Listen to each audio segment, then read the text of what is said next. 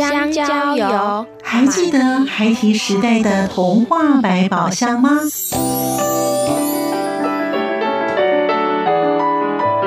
我是桂文雅，世界是一本美丽的书。我是曹俊彦，从小就喜欢画画。我的人生，我是王淑芬。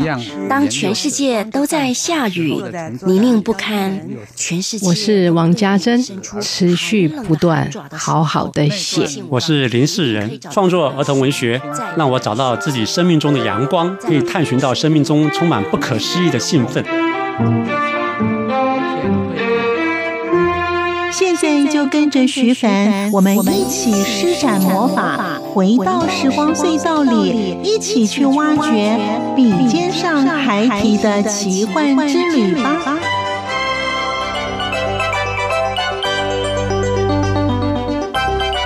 欢迎收听《笔尖上孩提的奇幻之旅》，我是徐凡。在今天节目当中，我们邀访到的是儿童文学作家萨福。萨福老师，他有想象的穿透力，而且也使得他成为九个现代儿少文学奖的常胜军。在二零一六年的作品《心灵魔方》，书写少年情恋魔术方块的内心状况。二零一七年，以巴洛瓦旦写原。住民的少年是以奇莱山为主。二零一八年，布鲁乐园写的是住在游乐园的孩子。而在去年，《少女练习曲》也获得首奖。老师说，其实他不会魔术方块，也不会拉小提琴，阅读是他获得替代性经验的重要方法。在今天节目当中，我们就一起跟着萨福老师想象故事。欢迎收听作家私房话。有三心要有，第一个就是童心，第二粗心，第三个好奇心。声音印象馆单元，我觉得就是从识字开始，就变成一只识字兽。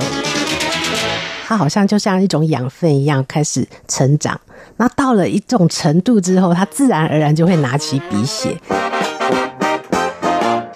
欢迎朋友们收听今天的节目。在今天节目当中，我们邀访到是儿童文学作家萨福老师，他的名字很特别。待会呢，我们会请老师呢也跟我们一起分享他的名字的由来。其实每一位的儿童文学作家，他们自己的写的风格都不太一样。而萨福老师他写作的灵感跟写作的风格到底是如何呢？为什么作家都可以源源不断的灵感？待会在节目当中我们会挖掘一些他的秘密。待会在节目当中。也会请萨福老师跟我们听众朋友一起分享。萨福老师您好，各位听众朋友大家好。史老师，您的身份很特别哈，因为也是读者，也是作家哈。那老师在什么样的机缘之下，你想成为儿童文学作家呢？嗯，那我们先从读者开始吧。嗯，我觉得就是从识字开始，就变成一只识字兽，因为你会去找东西来读，所以我从很小的时候就是一个小读者，所以我觉得每一个作家你去问，几乎都是一个小时候很爱念书的孩子，一定是百分之百，对，没有例外，对对，没有例外，所以说。大部分都是从很小的时候呢，都有一个阅读的习惯在养成，然后慢慢慢慢的，他好像就像一种养分一样开始成长。那到了一种程度之后，他自然而然就会拿起笔写，因为他有一股能量要抒发了。对，所以我觉得从读者到作家这段过程是必经的。那为什么会当儿童文学作家？嗯、因为老师其实在之前也有想写过两本的爱情小说。是是，那为什么不是走一般的作家，而是跨领域到儿童文学作家呢？哦，其实我现在目前出版了六本书啦。嗯，那其实前前期是爱情小说，那时候你还很年轻，然后也才刚结婚，嗯，那对爱情还有很多的远远的一种憧憬在。嗯，那后来孩子就出生了，那重心就转移。啊，重心转移，因为你的注意力啊、心力啊，都是放在孩子的一个养成或教育上面。嗯嗯，那有很多的心得，好，哎，我好想把它写出来哦。那就是什么管道呢？嗯嗯哦，哎、哦，好像有一个管道，就是哎，有一个鹅少比赛。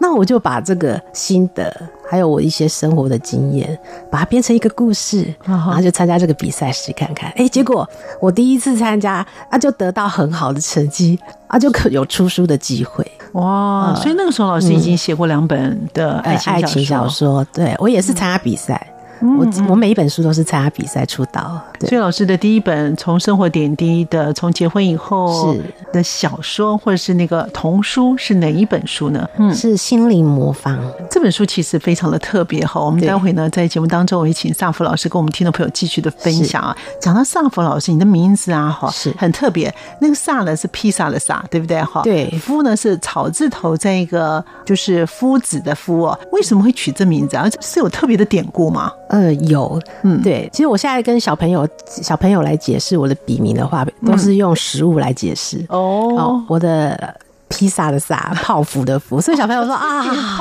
好好吃哦，啊，就会很记得啊，这、就是食物联想法。当时也是因为这样子关系？当然不是。其实这里隐藏有隐藏版的自我其实。哦哦，其实那个第一个字呢，萨里面它有一个耳朵，还有一个产量的产。对，所以我就很希望自己是一个多产的人，作家。对啊，那福呢？它其实是我喜欢的女作家伍尔夫的，取它最后一个字哦，所以里面也是很有一个期望在哇。所以你名字那么特别哈啊。那其实呢，老师的作品呢，我们刚才前面说呢，呃，老师从书写到现在大概有六本的书籍啊。那老师其实也得过林荣三的文学奖跟连续四届九歌儿文学奖哦。那我们刚才前面有讲到，你第一本书的就是心灵魔方，好那。这个都是以魔术方块为故事主体，为什么会以这个作为故事主体呢？老师，那时候就是我的小朋友，他们班上国中的时候，有一阵子他们男生啊就很爱玩这个魔术方块，基本上是成为一种大家都手上都会握着一个，上课玩，可能下课也在玩，回家继续玩。我们那时候只有三乘三乘三三阶而已。就不是什么阶都有，哎、嗯欸，那很难哎、欸，很难，始终都没有办法变成我。我已经吓到了，我想说，哇，这个已经这么奇怪了，还有人可以解啊！我的天哪，那这脑袋是怎么长的？然后我就很好奇，真的太好奇了，我还跑去买两本秘籍回来研究，还要速解。我觉得说，这这这真是天才，因为他其实考验很多。为什么？嗯、空间能力，嗯嗯，哎、欸，对，还要去讲求思考、记忆，主要是记忆、哦、记忆空间。记忆，可心老师真的有研究。嗯，对。那发明这个魔术方块的是一个西班牙的一个建筑学的一个老师。哦，那他为什么要发明魔术方块？是因为魔术方块他要拿来当教具，教他的学生认识空间结构。哦，因为建筑嘛，他是要怎么转怎么转。那他刚开始在设计的时候，其实只是三阶正常的那种，我们常常看到的那种。嗯嗯嗯。哎，对。那后来他为了让可以这样转扭转，后来他把它串起来，嗯、放在那个那个博览会的时候，哇，大家惊为天人，哇，好好玩哦，就开始引起变成风潮，不管是大人小朋友都很爱玩的哈。对对对，哦，那就是也就是说，从你们家的小朋友喜欢玩魔术方块，嗯、对，他们的同学喜欢玩，所以激发你开始写这本书的灵感。嗯对对对，那后来我有发现一件事情，其实，在魔术方块的一个转变当中，嗯、它还可以象征一个人的爱的变化。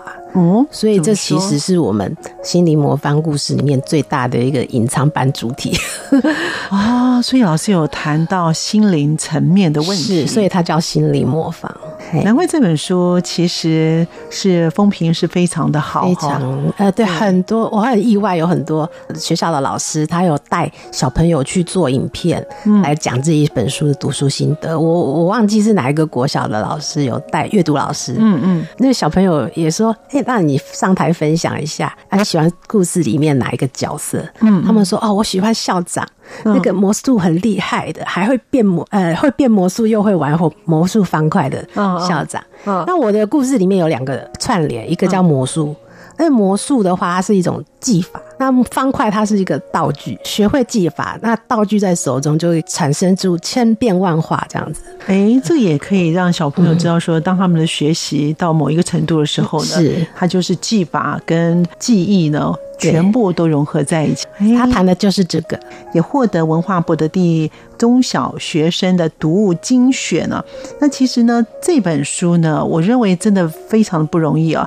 这个资料呢，我是看到老师的部落格里面呢，哈，文学类的参选有五百二十三种，哎，总册数有五百六十一册，最后选出十本。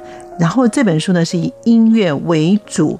当时老师为什么会灵感是来自于音乐呢？写了这本《少女练习曲》。对，我要感谢很多人，嗯、先感谢文化部评选委员给予这部作品很大的一个支持，嗯，好，让他有机会发光发热。那第二感谢是我的孩子，嗯嗯，因为他真的对什么东西都很有好奇心。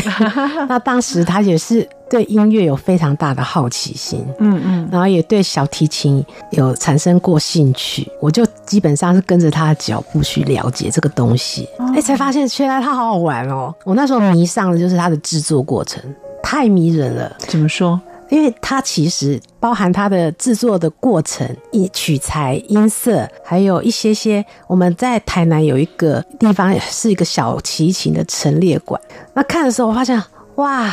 这里面摆的小提琴，每个都有名字啊！去那个奇美博物馆，对对对对，然后每一个有名字之外，他好像还经历了战火，三百年的战火。志琴师在帮小提琴命名的时候，嗯，他会给予他一个，就是他可能卖给这个人的时候会给他命名，比如说这个人是音乐家，他就会以音乐家的名字命名，所以上面简直就是一把琴就是一个人的故事。甚至多个人的故事，比如说这个主人把琴卖了，曾流转在别的人手中，对，不觉得这感觉非常的有故事性，所以那时候简直是大爆发，哦，就觉得哇，太棒，我要写，我要写，就是那时候就写的，一定要写以小提琴为主的一个故事，是这样来的。所以你看啊，作家哈是看到某一样东西的时候呢，他们就会把现实看到的物品跟他的故事跟灵感全部串在一起，对。变成你们的作品哇！那老师这本书写了多久？《少女练习曲》呃，写哈跟受他启发的时间要拆开来，因为可能我酝酿要半年一年，因为我可能去参观博物馆，或者是我接触到书籍，或者是孩子在学琴的过程的音乐老师，可能这些可能就要历经一年。哦，但是真正动手去写是集中可能。几个月或者是半年以上的时间，嗯，那所以这本书我大概写了半年，很多都是这样。所以，这本书呢，也荣获了第七十七梯次的好书大家读哈。老师也认为它也可以改成一个电视剧，剧对，很励志嘛。我觉得超励志，因为我最近发现这本书在音乐教室还有作文教室特别的热议，啊，就是大家好喜欢。那我最近有收到回馈啦，啊，就是说，哎，欸。一开始是呃去年的出版的时候是音乐老师，他是才艺教室的老师，音乐老师，他的主修是钢琴。可是他看完我的书之后，他说：“哦，我不行，我要去学修小提琴。”他被吸引了。他说：“小提琴怎么那么好玩啊？我怎么没有想到我要修呢？” 所以他那时候我觉得很好玩啦。他说：“我要去学小提琴，因为那时候看他说哦，我看完了，好好看，好好看。学小提琴的孩子如果不肯的话，就可以买。”这本书给他看，我觉得非常推荐。真的，那今年我又收到了作文教室的老师，他们呃暑期有推行一个阅读精英班哦。那这个班里面有很多呃小六的或者是高呃国中七年级的嗯呃孩子们，他们要来做阅读上的一个阅读理解的一个培培养嘛。嗯，那也是以我这本书做一个讨论的一个主体。对，那哇，他们太厉害了，你知道吗？他们怎么做？就是把我里面。所有的人物做对照，人物做对照啊，非常厉害。我不晓得他们文本分析的能力这么高，太强大了。小学哈，哎，小学小六跟七年级，嗯嗯嗯。哦，我那时候收到五个小朋友，然后每一个人提出的观点都不一样，而且甚至他们比对对照人物关系的时候，他们的想法非常的成熟、嗯，犀利，甚至精准。哇哦！对，我想说，哇，天哪，太厉害了！我小看你们了。而且你这本书可以获得，嗯，这个家长或者是孩子们，甚或于在教学的第一线的老师的青彩都很喜欢。其实老师还有两本书，这个儿少小说，我也觉得很特别，这个名字取的都很特别哦。好吃，布噜乐园，还有巴洛瓦旦，对，是不是可以请老师来谈一谈这两本书？你想用这两本书的内容跟主题，带给孩子们一些什么样的观念呢？好，我先来讲这个乐园这一本布鲁乐园。首先，布鲁这个部分，我要解释一下，到底什么叫布鲁呢？对，什么叫布鲁？大家很好奇哈。嗯，对。那其实它有一个，我 我后来去查字典哦，它其实是有含义。我也不好意思讲，其实它有点跟我前面两部作品有点小叛逆，就是它是不守规矩，从小就说你要乖，你要守规矩。嗯，那我其实这本书是站在小孩子的立场。暑假到了。我来一次大冒险，不守规矩会发生什么事？啊！暑假大家小朋友最希望爸爸妈妈带我去哪里？游乐园。所以我就让这个梦想实现在书里吧。所以老师，你小的时候也很喜欢去游乐园玩吗？我超想去，对，就是很喜欢玩。就是我胆子很小，我就只敢玩音乐木马。可是我看到别人玩那种超冒险的，又觉得他好酷哦，很刺激，对不对？对，所以我就这个小女生呢，这个女主角放在住在游乐园里，有没有很羡慕？嗯，小朋友一定想说，哇，他怎么那么好，可以住在游乐园？真的，他爱什么时间玩就什么时候玩啊！不行，那个机器会关掉。没有，我这个有 星星光票的，所以为什么他可以住在游乐园？因为他爸在里面工作嘛，哦，然后妈妈也在里面工作，好，所以这个故事就对小朋友来讲很有吸引力。所以那时候我是替小读者写，我的设定其实还蛮单纯的，就是我想让小朋友看得很开心，请小朋友注意安全的主题，所以它是一本轻推理，嗯，所以我谈的是儿童安全跟还有家人的关爱之间的互动。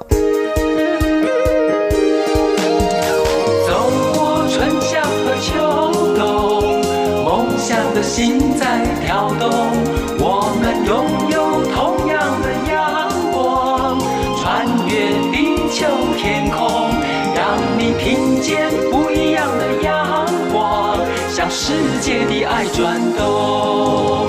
文学作家总是天马行空的想象力，他们的能量真的是太强了。然而，成长是萨福老师最在意的事情，因此我们就跟着萨福老师听他的故事。欢迎朋友们继续的收听。呃，叫巴洛，那可能全名他就说巴洛瓦旦，那他其实象征着一种传承。那我有一个共同的一个主题，就是成长。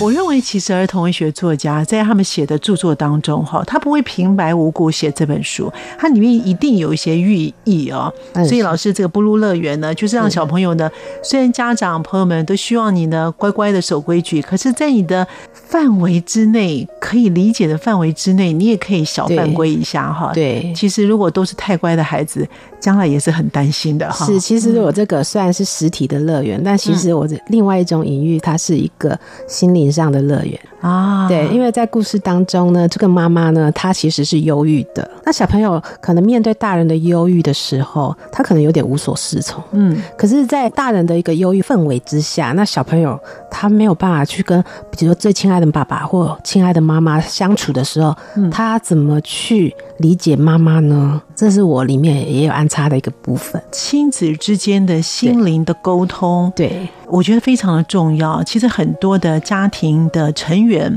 对，都没有去聆听对方，总认为说家里面的亲人的关系越密，是这个那时候你你就是展现自我的越真实，所以常常会起一些冲突。所以他花了我非常大的心力跟心思。那当时老师为什么想写这样子一个主题性的故事呢？因为心境改变了，我后来发现，我想写的东西，你看我前面写了一个非常热闹的一个心灵魔方，好，那我现在就会觉得说，我今年心情可能要调试一下，嗯、所以我就那一年其实也是我的沉淀年。哦，啊，对，心里想沉淀，想稳定下来，去思索一些我的生命困境。哦、啊，可能我我也想说，我那我能做什么？所以我想换一个环境去写，所以我的。场景是设在奇莱山上，嗯，这个景点国内没有人写，那时候啦，那一年没有人写，的，所以我现在也很少人写到奇莱山上的。对，对，所以我花了很多心思去想去找这个山的地图，我去规划山的路线、登山路线。那这个为什么书名那么特别？因为它就是巴洛瓦旦。巴洛其实他他们是呃泰泰雅族，他们的命名字是父子联名字。那前面是小孩子的名字，后面跟着的是父亲的名字。那但是他们就会称，就是说自己的名字在呃叫巴洛。那可能全名他就说巴洛瓦旦。那它其实象征着一种传承。对，姓名是一个传承，这也是我故事主题，传承。而且我这我这故事是设定三代的传承，从祖父、爸爸、小孩。写这个东西真的很费工哎，很费工，很烧脑。所以老师酝酿了很久，酝酿书写也很久很久。嗯，当你写完的时候，你自己有重新读过一遍，还是说可以请你们家的孩子，或是你的众亲友的好朋友，揪他们来先读一下呢？但我大部分绝对第一个读的是自己嘛。嗯嗯嗯，然后我我每一个稿子至少都读一百遍以上啊。我我的写作习惯就是，我要写今天的情节之前，要把前面的读一遍。哇，那你越写越多，不是要读的越来越多？一定是这样子啊，呃，一定要这样子。所以老师在写作的时候，嗯，你这些灵感来源，当你这故事发想之后，嗯，你会怎么样去找寻你这些故事的灵感？我就是到处看，然后有兴趣的先把它 hold 下来。嗯，你的 hold 下来会各种方式，比如说手下有手机啦，好棒哦。嗯，那有可能笔记呀，嗯，或者是哎，跟已经有一本书啦，那就拿买买下来翻翻啊。这类、哦，要是我可能就忘记放到哪里。但是因为书太多，书太多的时候的确有这个困扰。哇，金老师有一个萨福心情写作馆，哈，我觉得这里面的文章 PO 了都蛮好的哈。是，那其实里面也会阅读或是推荐一些不同的作家或是一些不同的书籍啊。所以因此，身为一个作家。是不是要写一些不同种类的书？但是我看有一些作家又好像会比较专攻某一类的。嗯，那老师您个人，我发现您的个人你是还蛮平均的哈。哎，是。所以当时你自己设想你走的路线就是要就要平均一点，不要 focus 在同一种的文学的这个道路上。我觉得其实在，在呃摸索自己的风格之前，很多作家都会想尝试各种不一样的东西。对，这是一定的。嗯，那我也尝试了轻推理，那也尝试了。其实巴洛瓦丹他是一个意识流，意识流在少儿小说里写起来其实不太容易，真的不容易。那我最喜欢的。作家他也是意识流，沃尔夫。嗯，好，那我觉得说有点像是哇，我好像实现了我想要跟跟他接近的那种感觉，所以你会想说，我也要写一部跟意识流有关的小说。超难写，这种意识流真的很难写，而且难是难在你要给孩子们看。啊，对，哈，给成人看也就算了哈，那是小朋友哈，或者是一些青少年的孩子看，是。这个非常的非常的难。出版书完之后，也有给，其实这本书的确，它在成人的读者里面反而比较受欢迎。哦，这是真的。那也有给那时候小朋友在也是高中一年级吧，嗯，他也有看，他说，哦，这个写的好棒哦。妈妈，我觉得你这比你之前写的都很好。他觉得是最优的一本。对，然后他还推荐给他的老师说：“我敢，老师，我跟你保证哦，这个我妈是不是这本写的不不错？” 这老师这本书也获得了九歌少儿评审奖。对，是是，真的是。我想许多人孩子们，可能许多人也都会探讨一些生命的困境，或是生命的一些的意义，或是当你自己人生总是有高潮或是低潮的时候，当你在低潮的时候呢，越是要看这样子的书，你才会找到你自己的一个方向，找到你自己的明灯。对对对，哇，真的太厉害了！那老师，我们刚才前面有谈到说，您的灵感啊，那像譬如说，当你已经决定一个主题的时候，像你前面的《布鲁乐园》啦、《巴洛瓦旦》啦，像是《少女练习曲》啦等等哦，是。当你一个主题决定的时候，你会不会再突发一些灵感进来？你再把它写进去？因为一旦一个书本决定之后，你那个大概那个架构都出来了，你会不会突然说：“哎，这个地方我应该再多加一点什么？”就会打乱了你原先的一个构书的结构呢？会有吗？那个是叫做干扰。就是干扰，哎，就是说干扰有啊，一定会有，嗯，但是要节制。就有些会写说，我这样再写下去，可能变成长超长篇呐。哦，哎，对，那就是说少儿，就是说。为什么是少儿小说？它必须在字数上让孩子在阅读上会有一个他能够接受的字数，所以通常是设定在四万五千字左右。嗯、这个四万五千字算是中篇吗？对，算中篇小说。严格说来算中篇哦。哎，但是你要在一个中篇里表达这么多东西，其实它是有困难度的，因为长篇可以慢慢来啊。对我来讲都很难，都很难。这五千字对我来讲都很难呐、啊嗯。对对对，好，所以呢就会把脑筋呢空。空出来，然后再放一些其他的记忆在里头。那干扰要赶快，这个不适合放进去的，你要节制它。我真对，我真觉得对那个儿童文学作家的脑袋，我很想看看他们脑袋到底怎么想的。因为每个儿童文学作家总有他们自己的一个方式的写作，但是有个共同点，他们真的都是阅读很多的书哦。是。那其实老师的作品当中会，你会自己在书写的时候，你有规划吗？有有，一定要。对，就大概就是像我去年《少女练习曲》的音乐主题完之后，我一直在收集的是舞蹈类的舞蹈，嗯，跳舞。所以老师下一本书要写舞蹈。嗯，对。那舞蹈的话，假如说以舞蹈来讲的话，老师会自己去学跳舞吗？还是去那个舞蹈班去看看别人怎么来跳来学舞呢？这个我要先承认一下，比如说我写魔术方块，我可能到现在已经忘记怎么解了，嗯，这要承认一下。小提琴我也不会拉啦，哦，所以你可以想，奇莱山我也没爬过，但我想象力已经爬上去过了。跳舞我现在一直在考虑，我我昨天还跟我先生说我要不要去报名。其实我已经照着学那个学舞的时候拉伤。我想说，我再这样下去哦，可能自己在胡搞乱搞，可能蛮严重的。所以我想说，我可能要去舞蹈教室慢慢来。我也有去过，其实我已经去了一次，上了两堂吧，然后就回来扭伤，因为我太卖力跳了。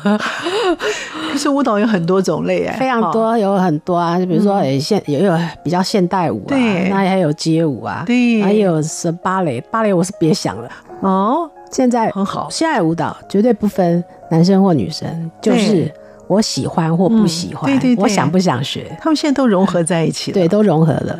哎，这蛮好的一个跳舞的故事。可能老师现在在酝酿当中，有没有想什么时候开始动手写？呃，正在写，已经在写，已经在写，然后很困扰。那你有没有预计什么时候要完成？希望越快越好，不然我觉得很很对不起，因为拖一直拖很久了。啊，所以已经是有人预定了。有有有，哎，我因为我去年集中火力在写童话故事，嗯，我写了一直写，一直写，写写写写写到想说啊，抬头完了，舞蹈还没写啊。所以老师的种类真的是非常的多哈。对，我想都麻烦了，我要专心一点。那童话故事老师会想要写什么样的东西给孩子们呢？今年三月份嘛，嗯，那时候疫情比较严重，对对，疫情严重的时候我就。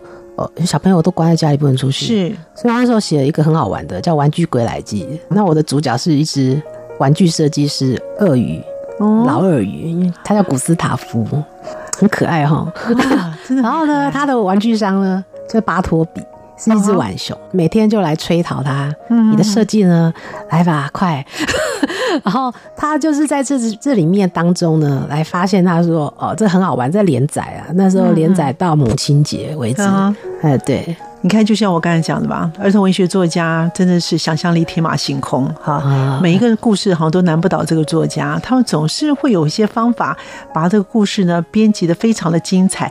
说到这个，老师在想这些故这些故事的时候，你会不会把自己呢完全放入在这个主题的情境，或也许是主角，也许。是配角，会啊，会会是叙述者。我有很多角度，可能是这个故事里面小小的一个非人类，比如说我可能是那只动物，嗯，嗯，但我我可能尽量不会让自己出现在里面。那这一本书呢，《巴洛瓦代》呢，其实得了蛮多的一个奖项哦，而且呢，还有改编成这个剧本哦。哦，他有入选文化部的一个剧本改编推荐书，但我有一个共同的一个主题，就是成长。因为小孩长写给孩子嘛，小孩子都是要成长的，从什么地方成长而已。谢谢萨福老师，也谢谢听众朋友的收听，我们下次见喽，拜拜，拜拜。